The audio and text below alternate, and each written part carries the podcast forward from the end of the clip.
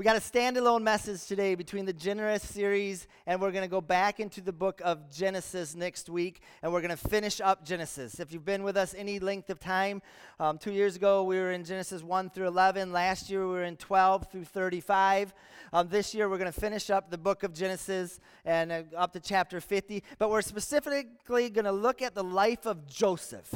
So, we're going to have seven or eight messages on the life of Joseph, and I can't wait to bring that starting next week. But in the meantime, um, usually around Valentine's, I like to do a standalone message on marriage or relationships. And I, I, I asked, I've had two sons married in the last couple years, and I asked my youngest, my, my second son, so if I could talk about anything on marriage, what would it be? And he said, talk about the difference between men and women. I'm like, okay, we can do that. Um, but as I gave more thought to that and talked to more students and more people, I really wanted to go in the direction this, this, this morning about, uh, and I entitled it Identity, Male and Female, looking at gender and what God has created that to be. So, so that's where we're going this morning. And I've been walking around with this because if every Sunday before I preach, I usually quote or pray Psalm 19, verse 14, which says, May the words of my mouth and the meditation of my heart be pleasing to you, O Lord, my rock and my redeemer. So for Christmas, Hannah, um, Tracy's sister, and Tracy um, got this and had this made for me from a person in Haiti and it's made out of a 55 gallon um, kind of drum top, and it's got the words just etched into here. And I thought, what a better sermon to have that mounted right here as I preach the whole time, because that's what I want this morning. These are not my words. These are the words that the Holy Spirit has given me and the words of Jesus through his word that we're going to be talking about this morning. So let's bow in prayer and before we begin. So Father, just very simply, May the words of my mouth and the meditation of my heart be pleasing to you, for you are my God, you are my rock, you are my redeemer, and Father, you are ultimate truth. So, Father, use this morning in the lives of our people and those that hear online in whatever way they need. Allow freedom to come through this morning very clearly. So, we pray this in a very precious name of Jesus Christ. Amen. All right, so as parents, there comes a time in our journey when we have to talk to our kids about how babies are made. And it makes parents extremely nervous, but it's even more awkward for our, our children. And for generations, we have known kind of what to expect as we've had the talk. But the culture that we live in right now has gone beyond the birds and the bees. These are the, these are the days where we kind of get questions like this Am I a boy or am I a girl? Or, or am I neither one?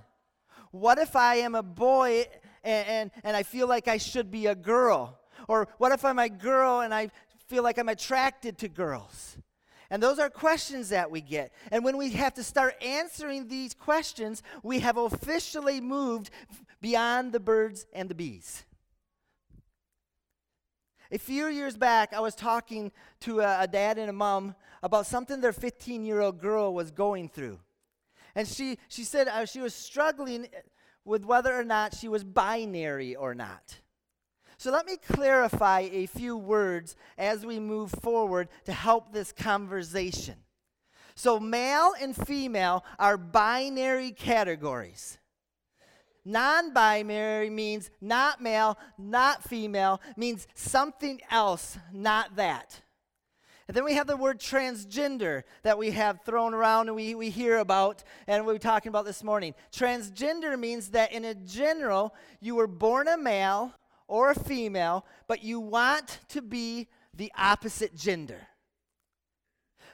But, but the way those that, that, that parent worded the question is what really got my attention. These words didn't surprise me. That struggle didn't surprise me. But what they, how they worded the question is what got my attention. This is what they said My 15 year old daughter, like many 15 year old girls, is struggling to know if she's binary or not. And that phrase that stuck out to me was like many 15 year old girls that are struggling with this issue.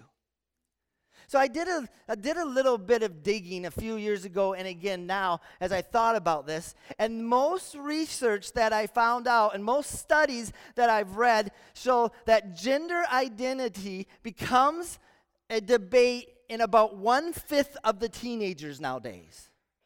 These studies show that 26% of adolescent girls and about 11% of teenage boys would classify their gender differently two out of three years while they're in this time period. And for those teens, there was a real struggle and confusion. Am I a boy? Am I a girl? Am I something else? Talk to the teens about that something else right now. What's my real identity? Who am I? These, these, young people are being bombarded by messages that are online and in the media from, from some of their teachers. They were having conversations with their friends. They were experiencing peer pressure, but the inner turmoil was real. They just do not know what to believe. Which often leads people to say that, that they have gender dysphoria, Another term that I want to quick talk about briefly. Can I have the next slide, please? Gender dysphoria is clinically significant distress caused when a person's assigned birth, we'll come back to that, assigned birth gender is not the same as the one with which they identify. So keep these terms in your mind, and there's a lot of other ones we could have uh, identified, but I want to have you keep these terms in your mind as we move forward. So, clinical dysphoria is real and is exceedingly rare, typically affecting about 0.01% of the population and overwhelmingly males. So, roughly about 1 in 10,000 males. And it typically begins in early childhood, a, a, a, ages two to four, where a little boy insists, No, mommy, I'm not a boy, I'm a girl.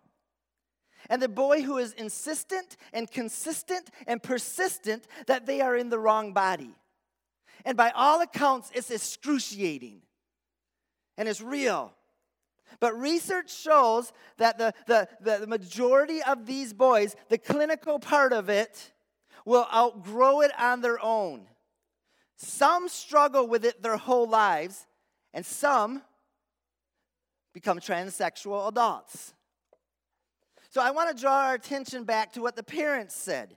Like many other 15 year old girls, in our culture today, there is a social contagion that is spreading like wildfire among adolescent girls. Many of them do not have the typical gender dysphoria as the, the, definition here, but they are confused about their identity and they have many questions. If you don't believe me, go over to the high school right now and even the middle school. Have conversations with the teachers. So, so why should we talk about this?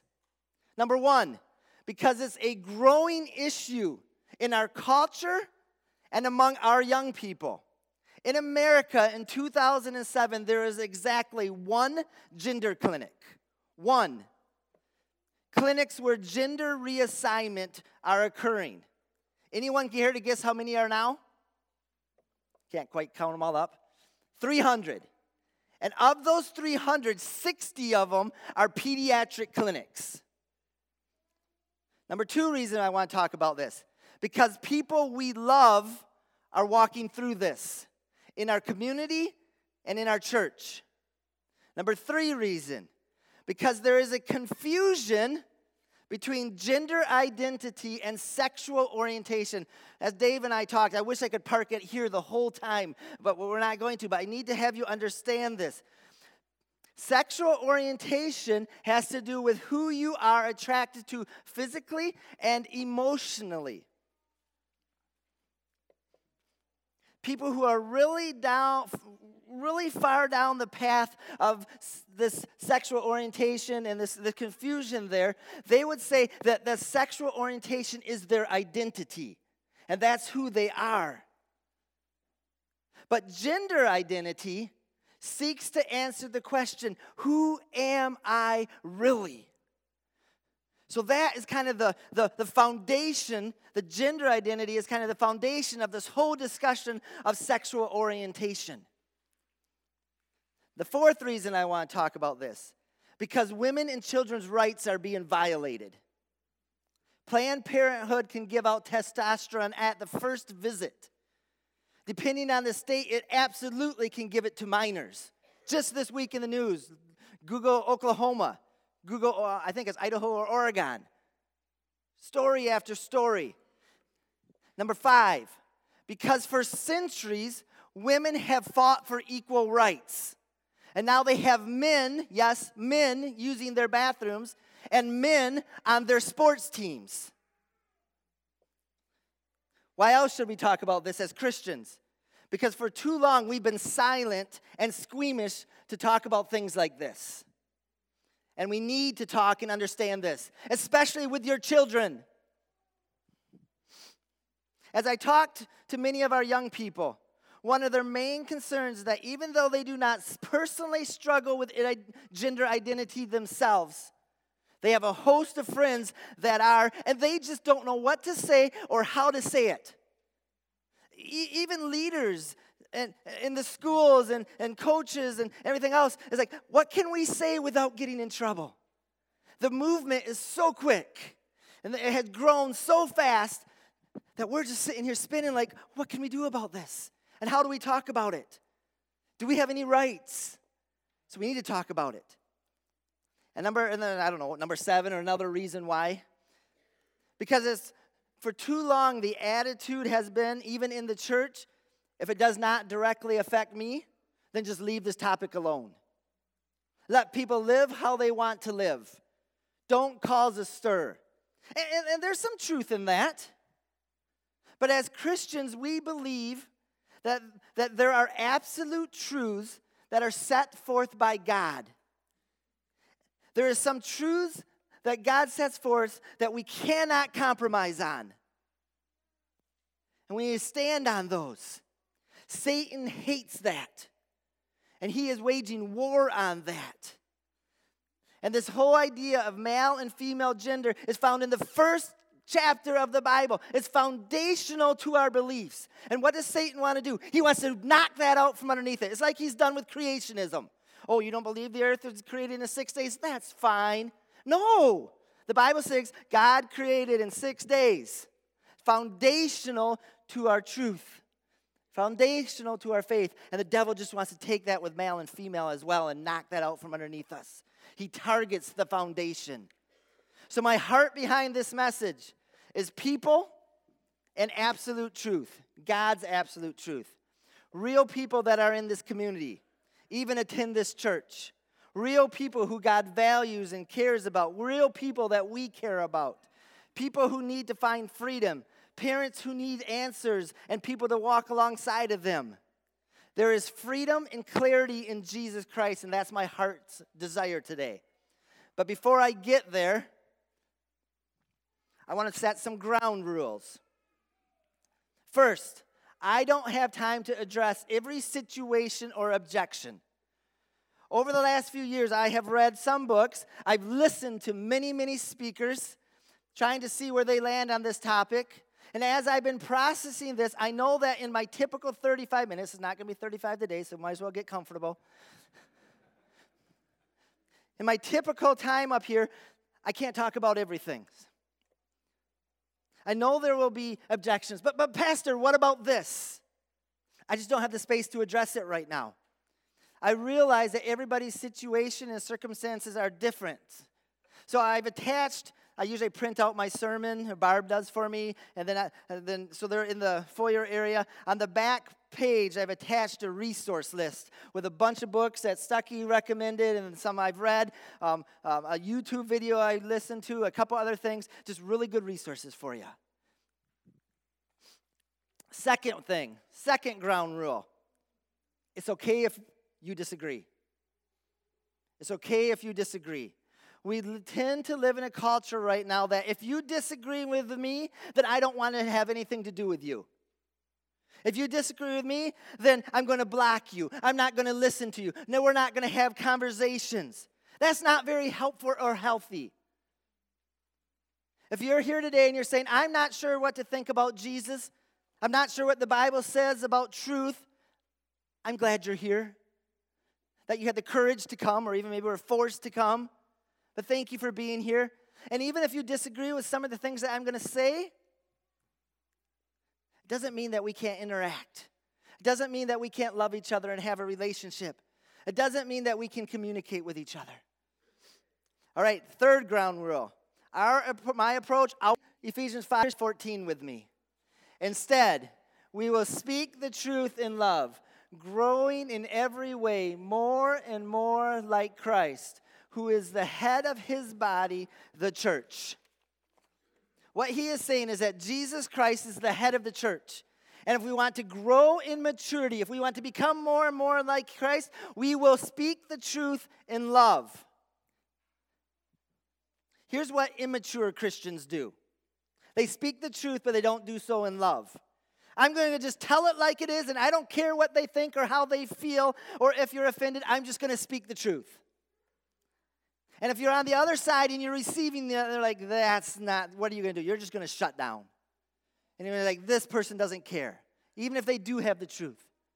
But here's another example of immature Christian the opposite side. They love the people so much, which is great. They're, they, they, they, they're compassionate, but through that course, they compromise on the truth. They disregard the truth.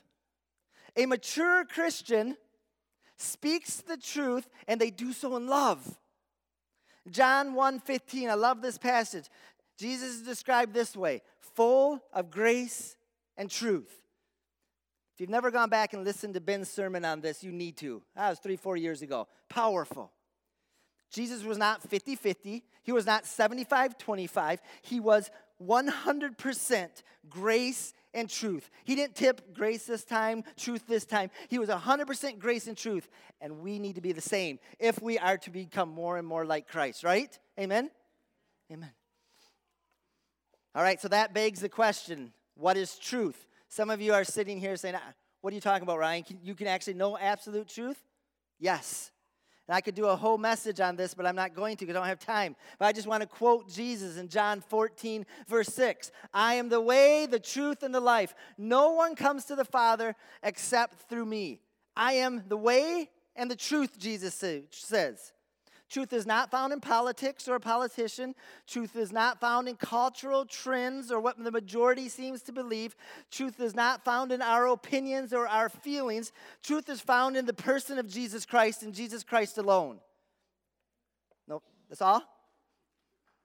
Everybody should be applauding that if you believe that.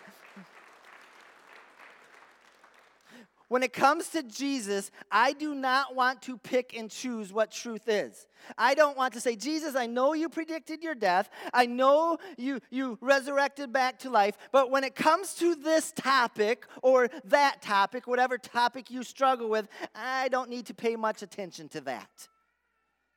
We can't do that. We can't do that. I do not want to conform God's words to my opinion. I want to uh, conform my opinions to God's word. And I want the church as a whole and here at FBC to do the same. That was a long setup. So here's three questions I want to address this morning. What makes a biological male and female?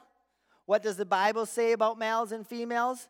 And what should a parent do if their child says they are non binary or transgender? And this can even apply to if you're struggling with it yourself. Uh, there would be some practical things to, to, to look at. So, first one what makes a biological male and female? Yes, this is actually a question in our culture today. I've heard two things as I talked to people about this sermon. Really, Ryan, you're going to talk about this? We don't need to talk about this. Get your head out of the sand. The second thing, the second thing I, I, I hear is, I'm struggling with this, or I don't know how to talk about it. But it is a question. It is a question. In the scientific community, among the biologists, there's a consensus about what makes a male and a female. There are three primary characteristics. First is reproduction. Men and women have different ways of reproducing, different internal reproductive organs. Men cannot get pregnant, only women can. Second thing, external anatomy. Male, men and women have different exterior reproductive organs. And third one is the presence or the absence of the Y chromosome. So science says it's reproduction, external anatomy, and the absence or presence of the Y chromosome. But that does not settle it for everyone in our culture. This is the question now that is continually being asked in our culture. Next slide, please. If a person has incongruence, in other words, there is something not lining up, uh, up in their lives, if a person has incongruence between their biological self and their internal sense of self, which ones determine who they are? What's being asked in this question is this if a person is a biological male, but from a very young age they had this inner sense that they should be a female, which one trumps the other? Or does their biological self trump their inner self? Or does their inner self trump their biological self? This is why Facebook has 70, had 71 options for gender when you got to put who you were on your Facebook profile. Finally, a few years ago, they said, well, we're going to do away that and we're just going to have a custom one. You can write what you want to write. If you want a good laugh or more, a good cry, go read those. Often you will hear this phrase the gender that the doctor assigned. That was in the definition of gender dysphoria earlier. The first time I heard this, I was like, I was like, I pictured a doctor flipping a coin. Heads boy, tails girl. Oh, it's a girl, it's tails. But that's not what science says. Science does not say a doctor assigns your gender at birth, but they identify your gender at birth. They identify your gender at birth on reproduction, external anatomy, and the presence or the absence of a Y chromosome. So let me pause here and I want to address a question that's come up quite often. What if my son or daughter seems to be really into stuff that is normally associated with the other gender? What do I do if my son is really into pink and princesses? What do I do if my daughter wears her hat backwards and does not want to wear a dress and is really into fantasy football? Does that mean they're transgender? Does that mean they're non binary or that they should have a sex change? The answer is no.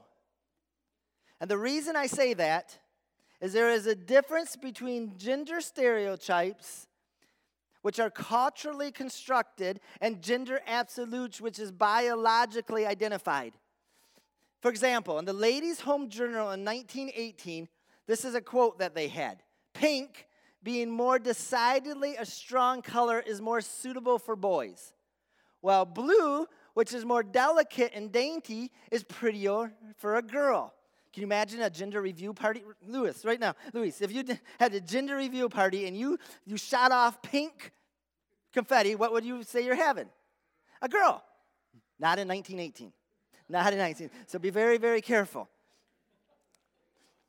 Disney, this is another kind of example here. Disney kept producing these princess videos when my kids were younger. My boys, I have four boys, are the oldest. And I remember one time going to a store, and one of my boys said, Daddy, can I have a princess, like figurine? And the internal struggle in me is like, ugh, what do I do? Anyway, I won't tell you how, but they ended up with a princess figurine. They played with it, but not a few months later, that princess figurine was in his cowboys and Indian figurines, and they were playing war with the princess figurine. And a year later, he was interested in sports. Did his gender change? No, his interest did. And if you're here today and you're a girl and you're like, I don't like to wear a dress, I want to dress in camouflage, I want to wear my hat backwards and play football, this does not mean you're transgender. This does not mean you're non binary. It does not mean you need to have a sex change. It simply means you do not follow the typical stereotypes. And there's nothing wrong with that. You can wrestle through that. That's okay. But my real concern is with parents in our culture whose eight year old, 11 year old, 14 year old show signs of interest in things that normally you would associate with the opposite gender.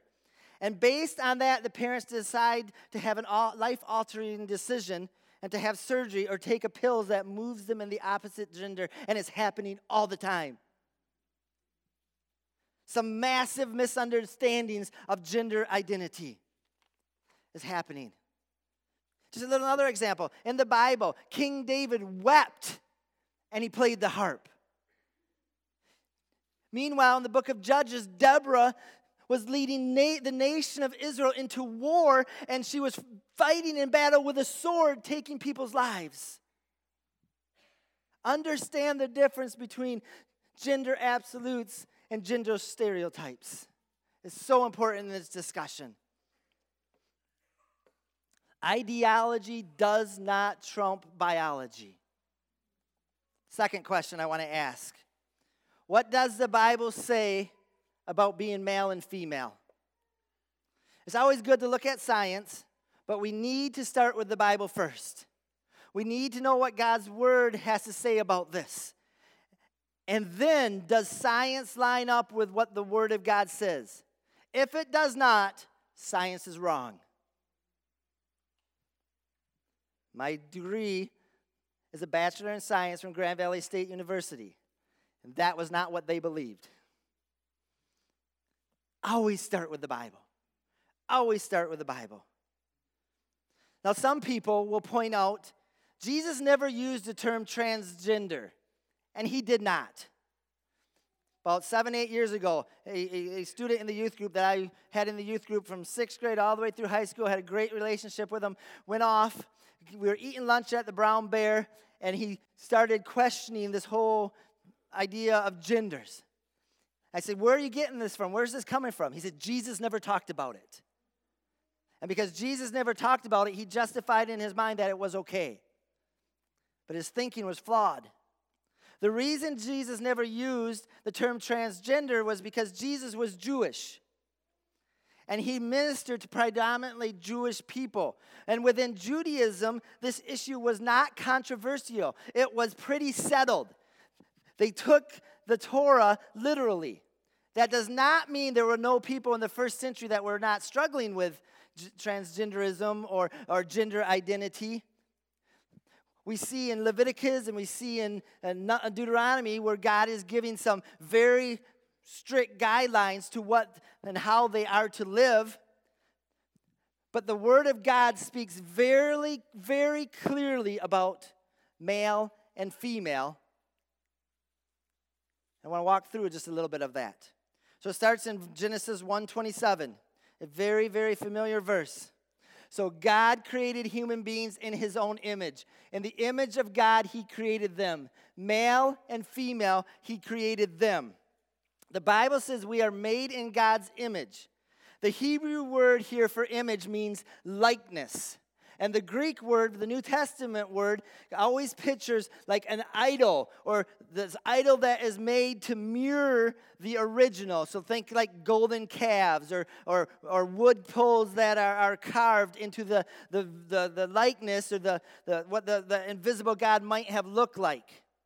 So he's saying when he wrote this that all these other religions have things carved into their likeness. But me, as the God that I am, the God of Israel, the God of the Bible, the great I am, my physical representation, what was made in my image is male and female. Male and female. Men on their own do not encompass the whole image of God fully. Women on their own do not encompass the whole picture of God fully. You put the two together, and this is God's image, created in God's likeness. But now move down to the next verse, in verse 28, and it says, Then God blessed them and said, Be fruitful and multiple, multiply. Notice the progression created them male and female in his likeness. And now he's talking about what? Reproduction, right? He's talking about reproduction. Human beings are created in the image of God. He created them male and female. And part of being male and female is to reproduce. Reproduction. So then Jesus picks this up in the New Testament in the book of Matthew, where he's speaking to a group of Pharisees about the issue of divorce. And this is what he says Haven't you read the scriptures? So he's talking about the Old Testament, specifically the Torah, the, uh, specifically the first Septuagint, the first five verses first five chapters. Haven't you read the scriptures? Jesus replied. They record that from the beginning, God made them male and female. And then he said, This is, explains why a man leaves his father and mother and is joined to his wife, and the two are united into one. So, according to Jesus now, God made us male and female. So, did Jesus talk about this issue? Yes. Jesus was present at creation. When we studied Genesis 1, we said that God created, and the, the word there is Elohim, the, the, the plural, the God the Father, God the Son, and God the Holy Spirit. Jesus was present at creation, so he knew how men and women were to be created and that they're created in God's likeness. So I want to stress right now these are not my words.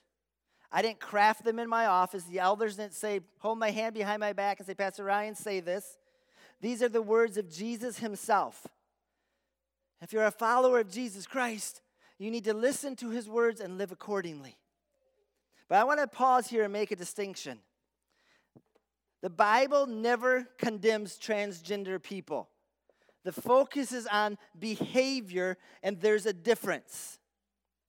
There's a difference between desiring something and acting upon that desire. You can desire something, and that's not necessarily a sin, but you may be tempted by something, and if you don't act on it, it's not necessarily a sin. But let me say to the so much I want to say this morning. Not all desires and feelings are meant to be acted on. If I acted on every desire and feeling I had, my life would be a total mess. I wouldn't have a marriage. I wouldn't be the dad that God has called me to. No way would I be a pastor. Just because someone has a desire to be a different gender, and that's real, does not mean you should do that. So I was speaking to a father who said his daughter came home from camp last summer. And she said, I think I've heard, I, she said, I, I heard from God this summer for the first time in my life. And the dad was really excited and it was awesome. What, share with me what he said. And this 12 year old girl said, I heard God tell me that I am beautiful and loved just the way I am, just the way He created me to be. And my hope and my prayer as your pastor is that every boy and girl, man and woman, that you, you will know that you are beautiful, that you are loved the way that God created you. It says in Psalm 139, 13 and 14, let's read this together. You made all the delicate inner parts of my body and knit me together in my mother's womb. Thank you for making me so wonderfully complex. Your workmanship is marvelous. How well I know it. Do you know that well?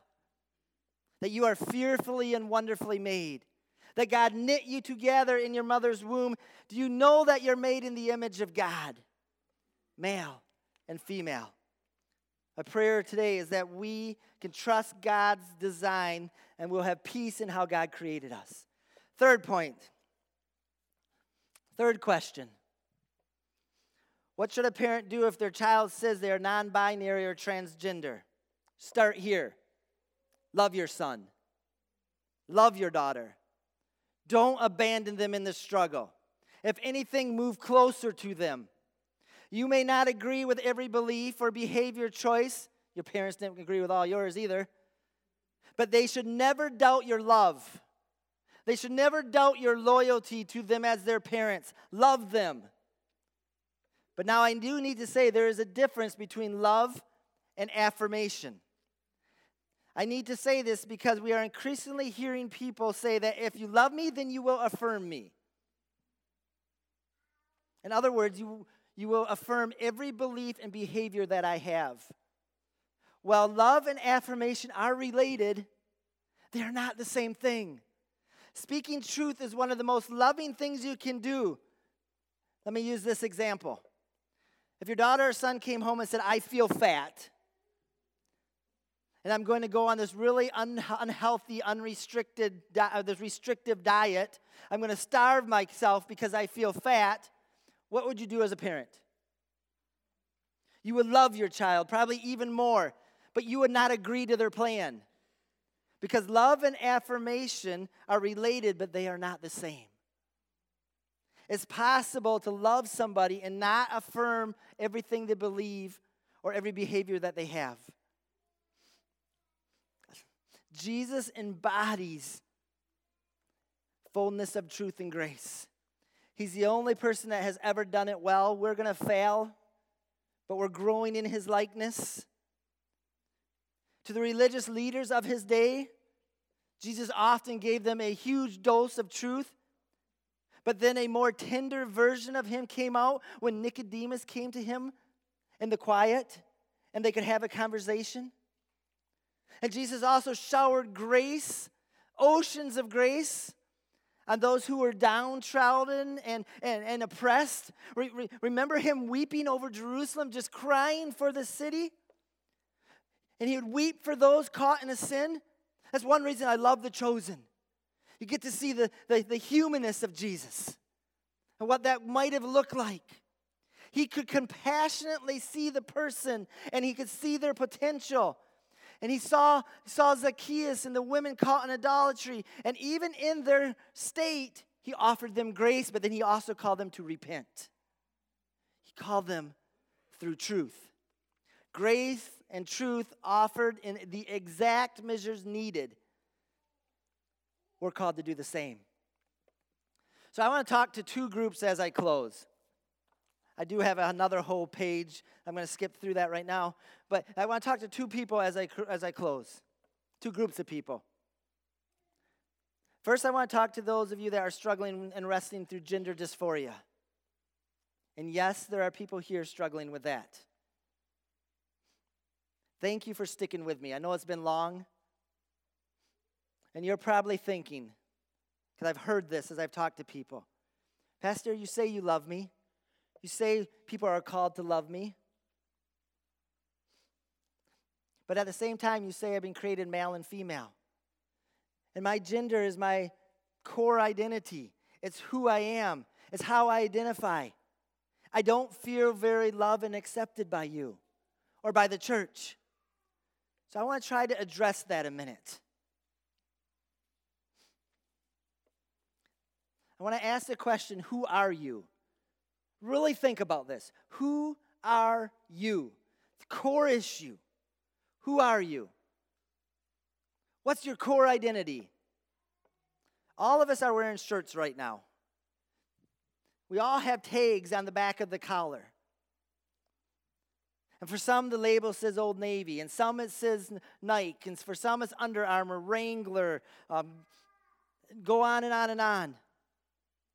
But here's the question Who gets to label that shirt? The maker does, right? The maker is the one that gets to label that shirt. Who has the right to label you? God. Not even ourselves, not the culture, only God. God is our maker. He labels us, and He's the only one that has the right to do that. Our core identity is not our sexual identity. It's deeper than that. It's who God says we are. It's our identity and who God created us to be. Wrestle through that. Wrestle through the smoke and the mirrors. I know those are real and hard, but that's who God is. You can fight that truth. And I've had many conversations. It's hard, and you can run from that. But until you wrestle with that, there will be no peace in your life. It'll constantly be an issue that comes back, back, and back. The second group I want to speak to is probably the majority of us in here. You're listening to what I said, You agree that God created you male and female. Thank you for standing on biblical truth. Thank you for having God's word as authority in your life. In our, in our culture today, with all the pressures and the ideologies, it takes a strong conviction to stand on the Word of God. I'm so glad to be part of a church that stands on biblical truth, but I want to say this. When you hear a message like this, at least when I hear a message like this, as I listen to it, I can easily get angry. I start hearing stories of what's happening to kids and the agenda that is being pushed, and I get angry. And I have to remind myself of this verse in, in Romans chapter 2, verse 4. Can I have the next slide, please? Don't you see how wonderfully kind and tolerant and patient God is with you? Does this mean nothing to you? Can't you see that his kindness is intended to turn you from your sin? Because it is God's kindness that leads us to repentance. I have never argued someone into the kingdom of God. I have never yelled someone into becoming a follower of Jesus Christ. I have never posted a hot button topic online and then had the people go, Oh, yes, tell me more about Jesus. I've never gotten a message myself, an email or a DM or, or something else, and it was angry in its tone, and I'm like, oh, yes, I want to listen to what you have to say. Never. Because it's in God's kindness that leads us to turning from our sin. It's God's kindness that leads to life changes. There will be somebody in the next year sitting next to you at work or church or school or at a sporting event that they don't know what to believe. They're having thoughts about their own gender identity. And if they, all they hear is us as believers railing against it, they're going to shut down and they're not going to have a conversation with you. Be the type of people that understand that it was God's kindness that brought you to repentance. Be the type of people that, that can, can express grace and truth at the exact same time. There's a time for righteous anger, the time to speak truth. But is there somebody in your life right now that you need to be patient with, to show kindness to? Is there someone across the aisle from you that you need to show deep love to this week? To show them the love of Jesus Christ before you can even have a conversation with them. The world will never hear our truth if our grace is not felt. Every Sunday morning, we pray before the sermon. Sometimes there's one of us, sometimes there's two or three of us. Somebody in there said this morning, this, this question has been in my mind ever since. Is the Lord pleased with what you're doing and the choices you're making? Is the Lord pleased with what you're doing and the choices you're making? Let's pray. Father, that was way longer than normal. God, there's so much that I wanted to say. How much your Holy Spirit's laid on my heart over the last months as we've talked and studied. But God, your word is truth, and that's what I keep coming back to. You have created us male and female.